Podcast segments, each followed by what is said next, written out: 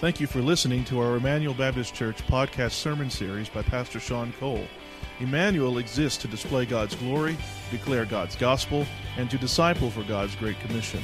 If you have any questions about this message or would like more information about our church, you can visit our website at www.ebc-online.org.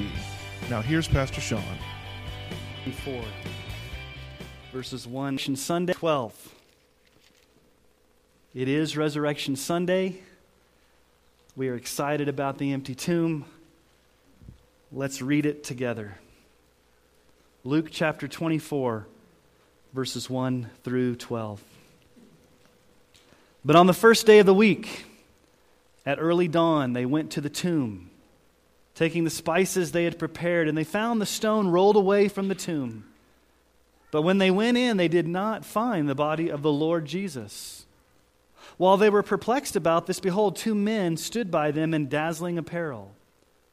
And as they were frightened and bowed their faces to the ground, the men said to them, Why do you seek the living among the dead? He is not here, but has risen. Remember how he told you while he was still in Galilee that the Son of Man must be delivered into the hands of sinful men and be crucified, and on the third day rise. And they remembered his words. And returning from the tomb, they told all these things to the eleven and to all the rest. Now it was Mary Magdalene and Joanna and Mary, the mother of James, and the other women with them who told these things to the apostles. But these words seemed to them an idle tale, and they did not believe them. But Peter rose and ran to the tomb.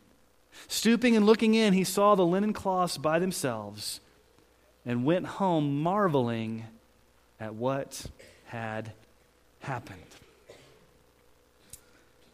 It's Sunday morning. The women go to the tomb. They find that Jesus' body's not there, and they remember that he had to die on the cross and three days later rise again. And Peter runs to the tomb, and it says there in verse 12 when he went in and saw the linen cloths by themselves, he went home marveling at what he saw. Marveling.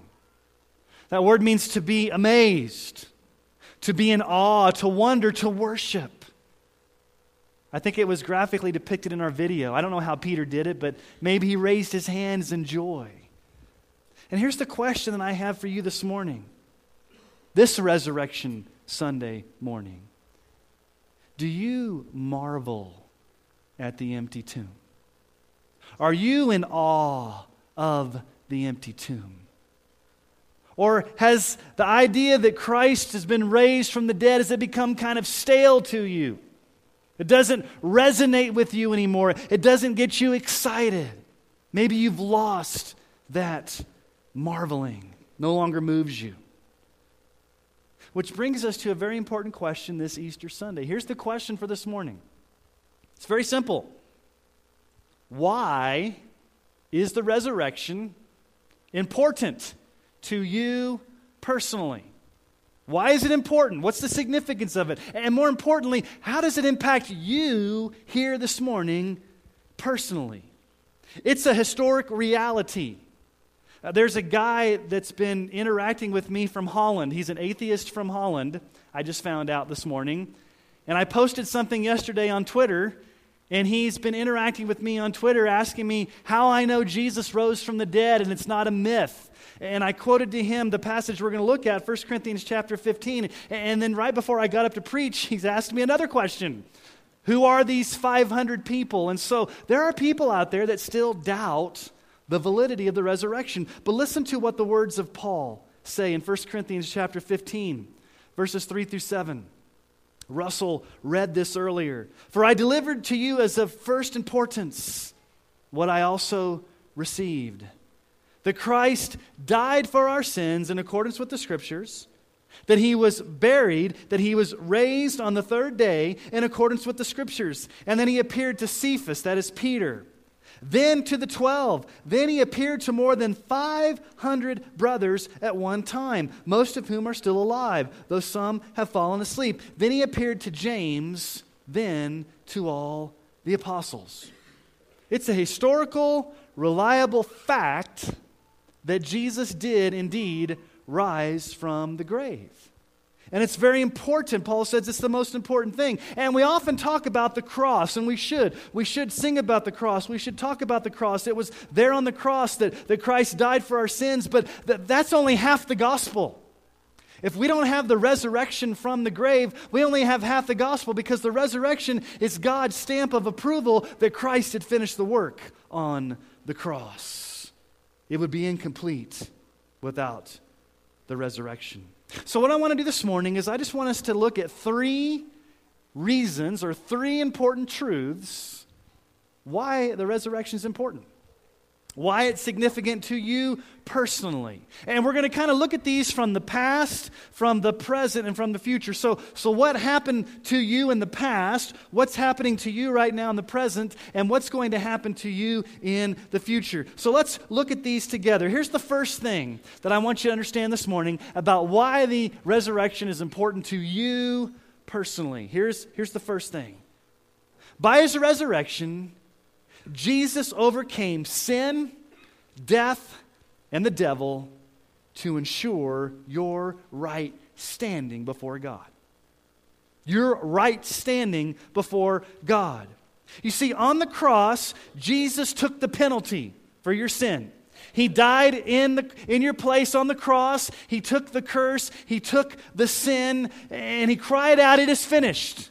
He shed his blood. It was, it was his mission to come and die on the cross for our sins and shed his blood. And the debt's been paid. Ephesians 1 7 says this In him, that's Jesus, we have redemption through his blood, the forgiveness of our trespasses according to the riches of his grace.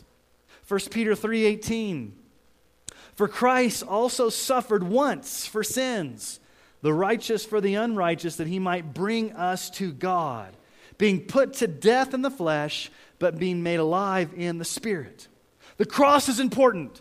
It was there that Christ died in our place. It was there that the penalty was paid. It was there that, that we were forgiven. It was there that Christ took all of God's justice against our sin. But the resurrection is God's stamp of approval on the fact that Jesus did, in fact, complete the mission that it was a finished deal. And so here's the truth without the resurrection from Jesus from the grave, there would be no victory over sin, there would be no victory over death, and there would be no victory over the devil. Because here's the issue if Christ had not burst forth from the grave, you would still be in your sins, you would be guilty, and your faith would be useless.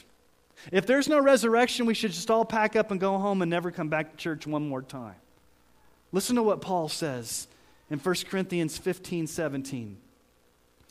If Christ has not been raised, your faith is futile and you're still in your sins. Your faith is futile. That means worthless, fruitless. Your, your faith doesn't mean anything if Christ didn't rise from the grave. But secondly, he says if Christ didn't rise from the grave, you're still in your sins.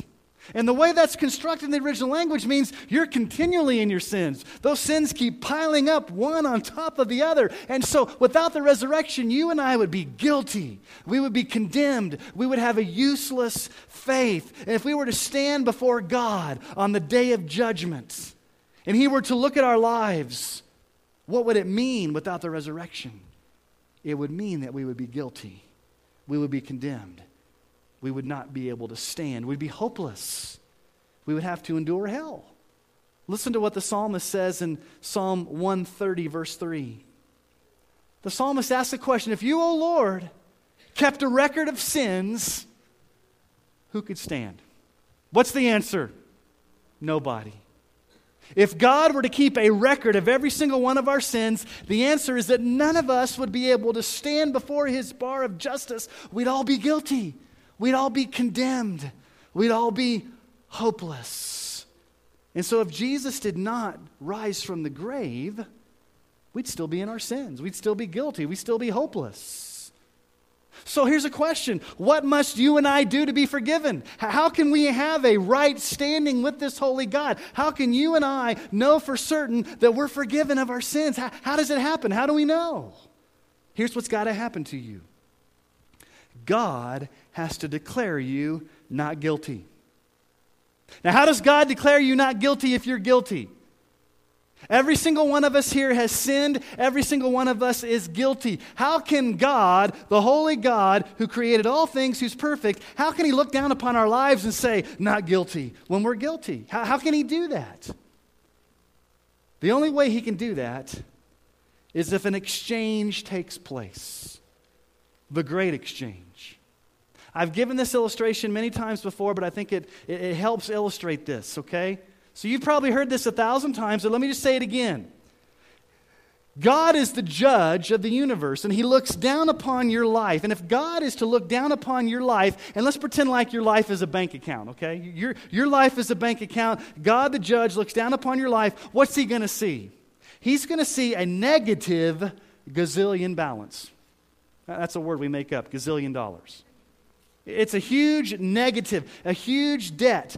God looks down upon your life and there's this huge debt of sin, there's this huge negative. You can't get yourself out of debt. So, what happens? By faith, when you believe in Jesus, every single one of your sins, past, present, and future, is taken out of your account and it's put over into Jesus' account. So all your sins have been taken out of your account and they've been put on Jesus. So, so now your life is at zero, which is good, no debt, but you're at zero. Is zero going to get you anywhere? If you're going to go buy something with zero dollars, that's not going to get you anywhere, is it? You need a positive balance. Okay, here's what happens the other way. When you believe in Jesus, his perfect record, his perfect righteousness, his perfect standing gets credited to you. And guess what happens? When God now looks down upon your life, what does he see? Does he see you and all of your debt? Does he see you and all of your sin? No, he sees you as Christ, in Christ's record. And based upon that, what can God do? God can make a declaration. The judge of the universe can make a declaration. He can say, Not guilty. Not guilty. And let me just tell you this that entire exchange would not even be possible without the resurrection. Listen to what Paul says in Romans chapter 4, 24 through 25. It will be counted, it will be credited. This, this righteousness from Christ will be credited or counted to us who believe in him who raised Jesus from the dead, our Lord, who was delivered up for our trespasses and raised for our justification. He was delivered up, the cross. He was raised up, the resurrection. But what was he raised up for? Our justification. That's just what I told you. Our right standing with God. The fact that we're not guilty, that's all possible because Jesus was raised from the dead. Martin Luther gave this interesting illustration about what this is like. I guess in Germany, back in the 1500s, they had a bunch of dung hills across Germany, a bunch of manure piles. Okay? Wonderful thought, right? Just think about a manure pile for a moment. Stinky, sick, gross, stays out in the sun long. It's not gonna, it's not gonna be a pretty picture. But here's what happens, he says. That's your life. Your life is like a stinking pile of manure. Well, th- thanks a lot, Martin Luther. That, that's really awesome. But here's what happens when it snows and the snow covers that manure pile, what does it look like?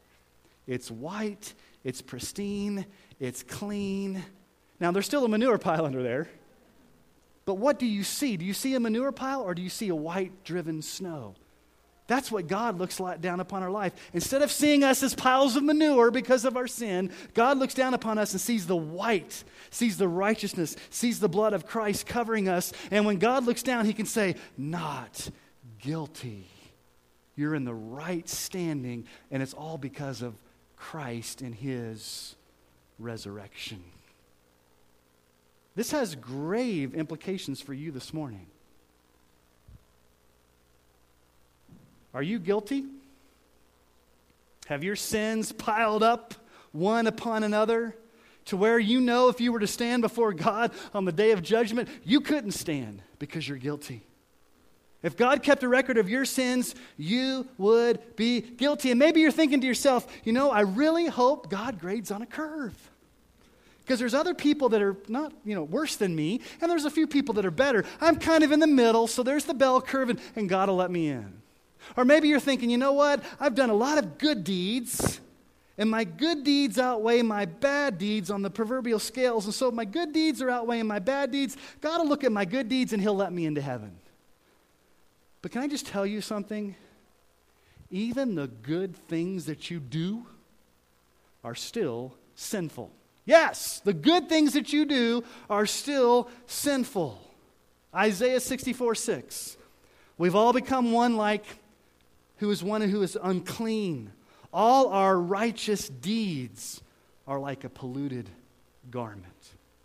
Here's the example. Let me give you an example. How many of you children here this morning really love it when your parents tell you to go clean your room? How many of you like stand up and volunteer? That's so awesome, mom and dad. I'm glad you asked me to clean my room. That's what I really want to do. Anybody? I'm seeing the kids shaking their heads. No. But let me ask you a question, kids. Can you go clean your room and do the good deed, but the entire time be cussing under your breath to your parents because they asked you to do it? You can do a good deed in cleaning your room, but have a terrible attitude. And guess what? That's sin. You can do a good deed with a bad attitude. Or let's just talk, talk about adults here. Let's say that your employer comes to you and says, You made a mistake. You're going to have to fix some things. You're going to have to work some extra hours because you made a mistake. And you can think to yourself, I really don't want to do this. And you can do the good deed of making sure that you, you get the information right and you do the right thing, but the entire time you can be doing it with a bad attitude. You can also be cussing your employer under your breath. You can do a good deed with a really bad attitude. And see, here's the problem in our culture we don't understand sin.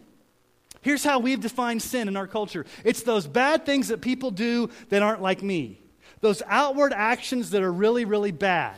We don't talk about sin being of the heart. Listen to what Jesus says about the heart. In Matthew 5 27 through 28, you've heard that it was said, Jesus says, You shall not commit adultery, outward action. Big sin, right? Adultery? Everybody agree adultery is a big sin? But notice what he says I say to you that everyone who looks at a woman with lustful intent has already committed adultery with her in his heart. You can commit the outward act of adultery, that's bad, or you can commit adultery in your heart. James says it this way in James 2:10. For whoever keeps the whole law but fails in one point has become accountable to all of it. What does that mean? It means this, if you perfectly obey 9 of the 10 commandments and you just break one, you're guilty of breaking all of them. And that makes you guilty before God. And so, the only way that you can have a right standing with God, the only way that you can have the penalty of sin canceled, the penalty of sin, the penalty of death, the penalty that the devil throws against you, the only way that you can have that taken care of is by trusting in Jesus Christ alone for salvation. And when you do that, that great exchange happens to where he declares you not guilty. And none of that would happen unless the resurrection took place. The Bible calls this justification by faith alone. So that addresses our past. 2,000 years ago, on the cross, Jesus died and he rose again. And when you believe in Jesus, because of his death, burial, and resurrection, you can have the assurance that you will have a right standing with the Holy God. He can declare you not guilty if you're guilty. You can go from being guilty to being declared not guilty because of the resurrection of Jesus Christ. But let's talk about the present. What are the implications for you right now today? If you're a believer in Jesus Christ, if that's already happened to you, if you've trusted Christ for salvation, if you've been declared not guilty, here's the reality of what's happening to you right now in the present. Here's the second thing the second implication, the second reason why the resurrection is important. Here it is. By his resurrection, Jesus powerfully raises you to new life to ensure your new identity in Christ. Let me explain what I mean by that. You see, in justification that we just talked about, the penalty of sin is canceled. But you also need the power of sin canceled.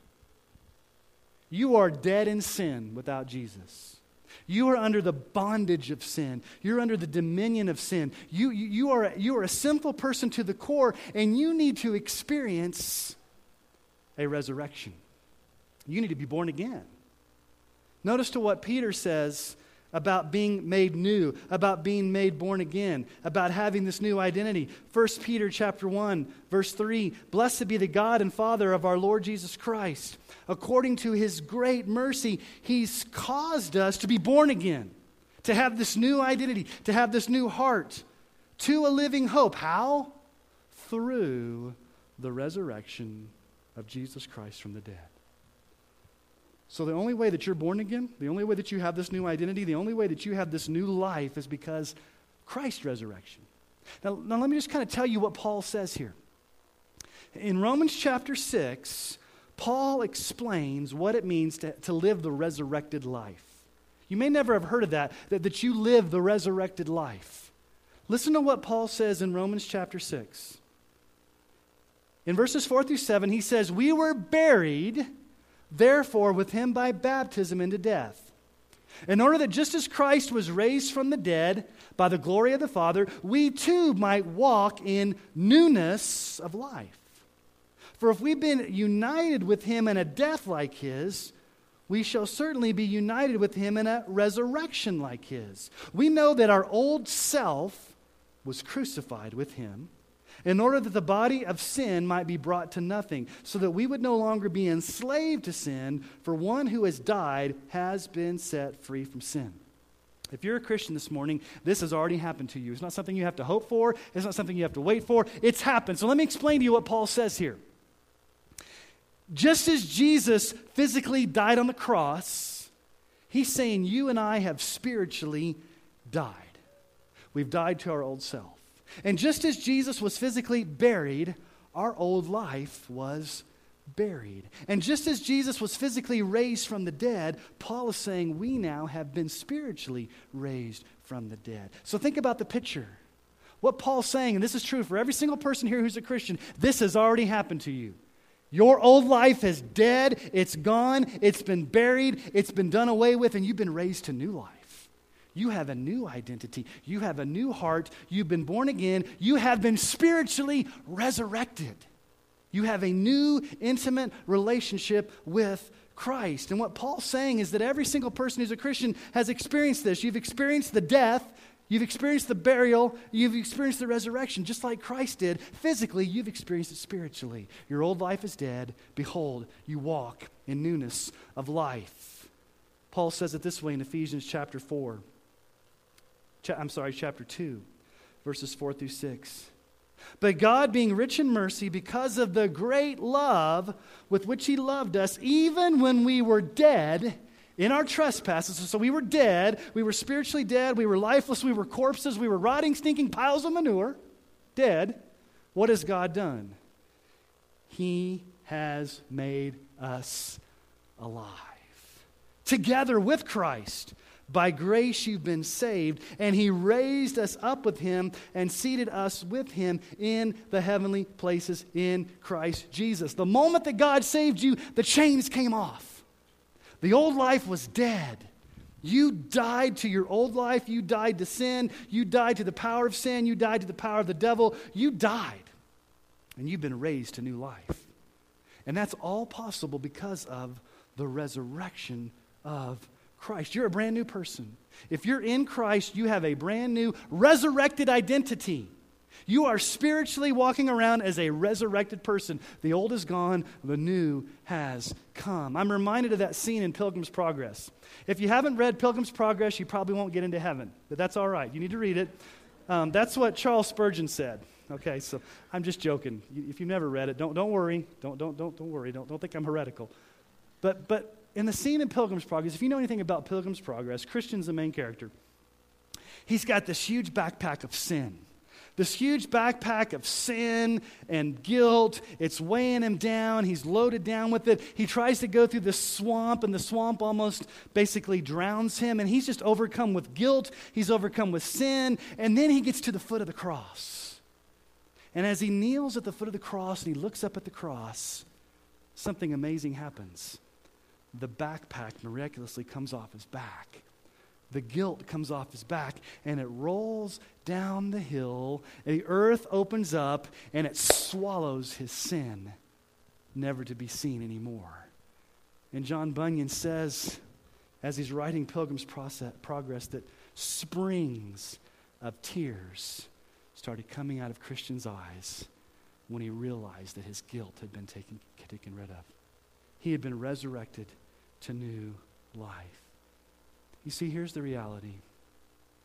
Every single one of us here was at one time spiritually dead, spiritually separated from God, spiritually in slavery, enslaved, in bondage. And when you trusted Christ for salvation, he took that old self, that sinful self, that enslaved self, that self that was in bondage to sin and Satan, and he buried that self, never to be seen again, just like the earth swallowing it up, and he raised you to new life. So if you're a Christian here this morning, you are living the resurrected life the new life. You're to walk in newness of life. And that's not something you hope for. It's not something like, I hope this has happened to me. No, it has happened to you. Paul says it's happened to you. You just need to live in the freedom of that. Paul says in Colossians 3, verse 1 If then you've been raised with Christ, seek things that are above where Christ is seated at the right hand of God. So here's how this gives you hope. Not only can you have the hope that you have a right standing before God, but you can have the hope that, listen, I've got an intimate relationship with Christ where I'm a new person. I have a new identity. I, have been born again. I've been made new. I've, I've got this new resurrected life that God has given me. And I can enjoy that in the present right now, living for Christ, experiencing the joy of my salvation, living not in chains, not in shackles, but living as a resurrected person spiritually because of Christ's physical resurrection. That's, that's the, pa- that, the present tense. So we've seen the past. At one point in time, when you trusted Christ for salvation, you were declared not guilty. That's the past. The present, you can experience the resurrected life right now, the newness of life, the new identity, but there's also a future reality that hasn't happened yet but is promised to every single person who is a Christian. What's the future implication of the resurrection? This is not possible without the resurrection of Jesus. What's the future? Here's the future. Number three by his resurrection, Jesus will raise you to new life at his return to ensure your eternal life in heaven. Do you realize that you're going to get a brand new body? Praise the Lord. In a twinkling of an eye at the last trumpet, when Christ comes back, he promises to transform these bodies and give us a resurrected body. You know, God did not create Adam and Eve as souls floating around in the garden. He created us with bodies. And the full salvation of a person is not a salvation of their soul, it's a salvation of the entire person, soul and body. We are going to get a brand new body. When Jesus comes back, all the bodies of dead believers who are in the grave will be raised to new life and get their new bodies. Those of us who are still alive, we will be transformed, we'll be caught up, and we're going to have a body just like Jesus' body. Listen to 1 Corinthians 6:14. God raised the Lord, and he will also raise us up by his power. Think about the power that God used to raise Jesus from the grave. Huge power. That same power God is going to exercise when he raises us from the grave. Jesus' resurrection is a precursor, it's a forerunner of what that's going to be. 1 Corinthians 15, 51 through 52. Behold, I tell you a mystery. We shall not all sleep, but we shall all be changed in a moment, in the twinkling of an eye, at the last trumpet. For the trumpet will sound, and the dead will be raised imperishable, and we shall all be changed. Does that not give you hope this Easter? You're no longer going to have to endure being tired, sore, afraid no more tears, no more crying, no more sickness, no more cancer, no more leukemia, no more colds, flus, aches, and pains, no more anguish in your body.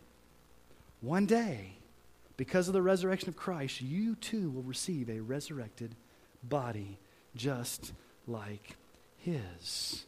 And it puts into perspective the truth of where our true home is. Do you realize this is not your home? Please do not put down roots on planet Earth. It's not your home. If you're in love with this world, you're in love with the wrong place. This is not our home. Listen to what Paul says in Philippians 3:20 20 and 21.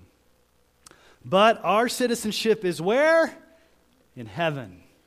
And from it, heaven, we await a Savior, the Lord Jesus Christ, who will transform our lowly bodies to be like his glorious body by the power that enables him even to subject all things to himself.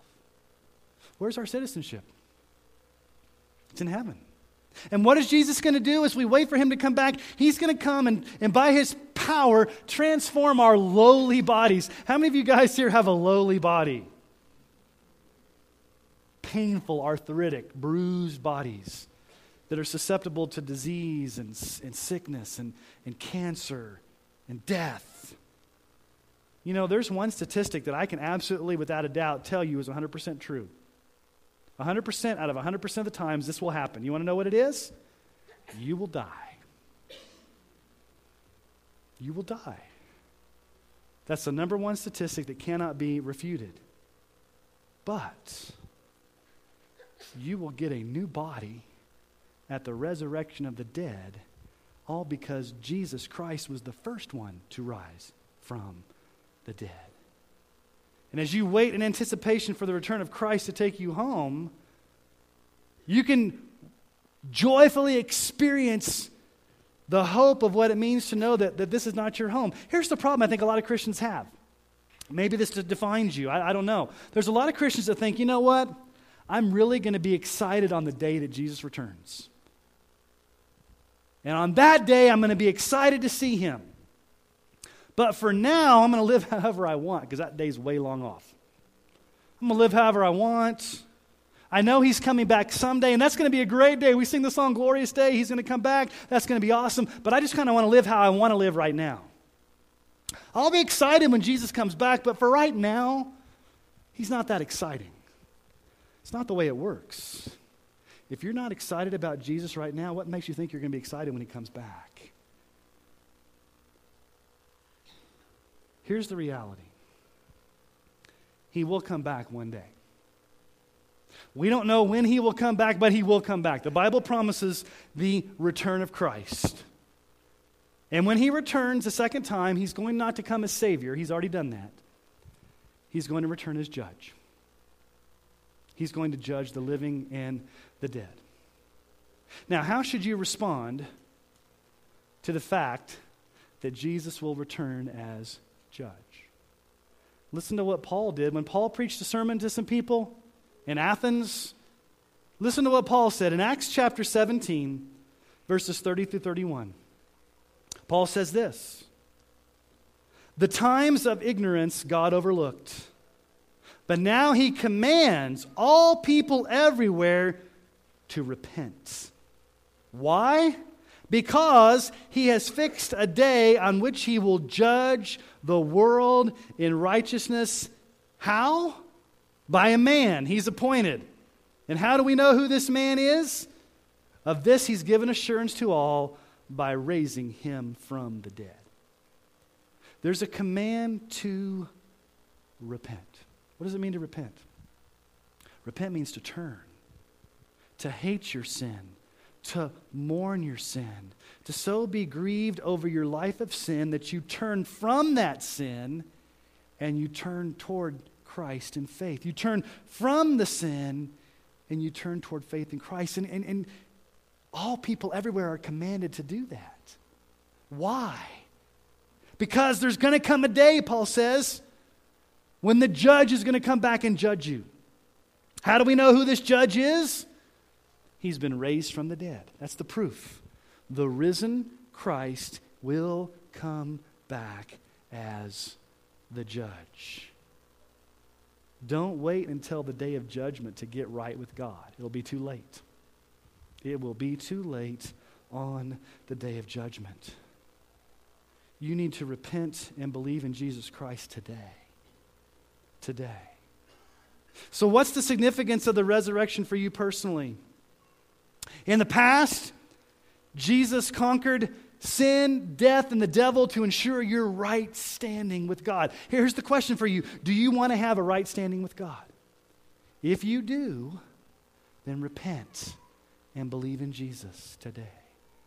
What about the present? In the present, Jesus has raised you to new life so you can experience this new life in Christ. Do you want to experience a brand new identity in Christ? Do you want to be raised from spiritual death to spiritual life? If you want that, then repent of your sins and believe in Jesus today. What's Jesus going to do in the future? He's going to come back as the judge. And what's he going to do? He's going to raise us to new life, and we're all going to experience a brand new, transformed body. Do you want a new body at the end of the age? Do you want to be transformed? Then repent and believe in Jesus today. We should all be like Peter, who, when he went to that empty tomb, he marveled he marveled. Would we all on this Easter Sunday 2016 kneel at the empty tomb? Worship Christ for the empty tomb. Worship a Savior who's conquered the death, conquered sin, conquered the devil, has raised us to new life, who's given us a right standing with God, who will one day come back and judge the living and the dead. Would we all marvel at the empty tomb? And let me just give one final warning. Today, if you hear his voice, and you have, do not harden your heart. I will say this to you because I may never see you again, because the Lord may come back. We don't know. But here's the truth the Word of God has been preached to you. You are accountable now for how you receive that Word. And when you walk out of this place, having heard the word of God, you're now accountable. You can't walk out of here saying, I, I didn't know any of this stuff. And the question is, are you ready on that final day when the resurrected judge comes back? Will you have repented of your sin and have a right standing with God? Or will it be too late? What better day than Easter Sunday 2016 than to make sure it's right? And how do you do that? You repent and you believe and you trust in Christ. And so I'm going to ask you to bow your heads this morning. And I want to give you an opportunity to do that if you've never done that before. If you've never, ever come to that point in your life where you've realized that you're a sinner, that, you're, that you know you're guilty before God, if God were to keep a record of your sins, you couldn't stand. You need to be in the right. What's the answer? You repent and believe in Jesus. You trust in Christ alone to save you. And when you do that, He promises to take your sins and to declare you not guilty, to raise you to spiritual life with a new identity, and to give you the promise of eternal life one day with a new body, glorified like Jesus. If you've never done that before, don't harden your heart today. Listen to the voice of Jesus and surrender to Him. Would you spend some time in prayer silently before the Lord? We're thankful that the resurrection of Jesus is a historical reality, it's, it's undisputable. And Lord, my prayer for every single person in this room is they would walk out of this place knowing for certain they have a right standing with you, that their sins have been forgiven, their guilt's been taken away. That they have this new life in Christ, this resurrected life, this, this spiritual new identity, and that they walk out of this place having the assurance that when you come back as the judge, as the resurrected judge, they're ready to meet you. They're ready to receive their brand new bodies they're ready for heaven because they've repented and believed in you, Jesus. Would every single one of us in this room walk out of this place with the assurance that we know that's true for us personally? Not for the person next to us, Lord, but for us personally. That we would nail it down that we would truly come to that point where we repent and believe, that we're honest, and that we have the assurance that our sins have been forgiven. Lord, will we all marvel? Will we all wonder? Will we all worship you because of the empty tomb? Lord, would the resurrection never become old hat? Would it never become boring? Would it always captivate us? Would it always mesmerize us? Would it always make us worship? Thank you, Jesus, for your grace. Thank you for your mercy.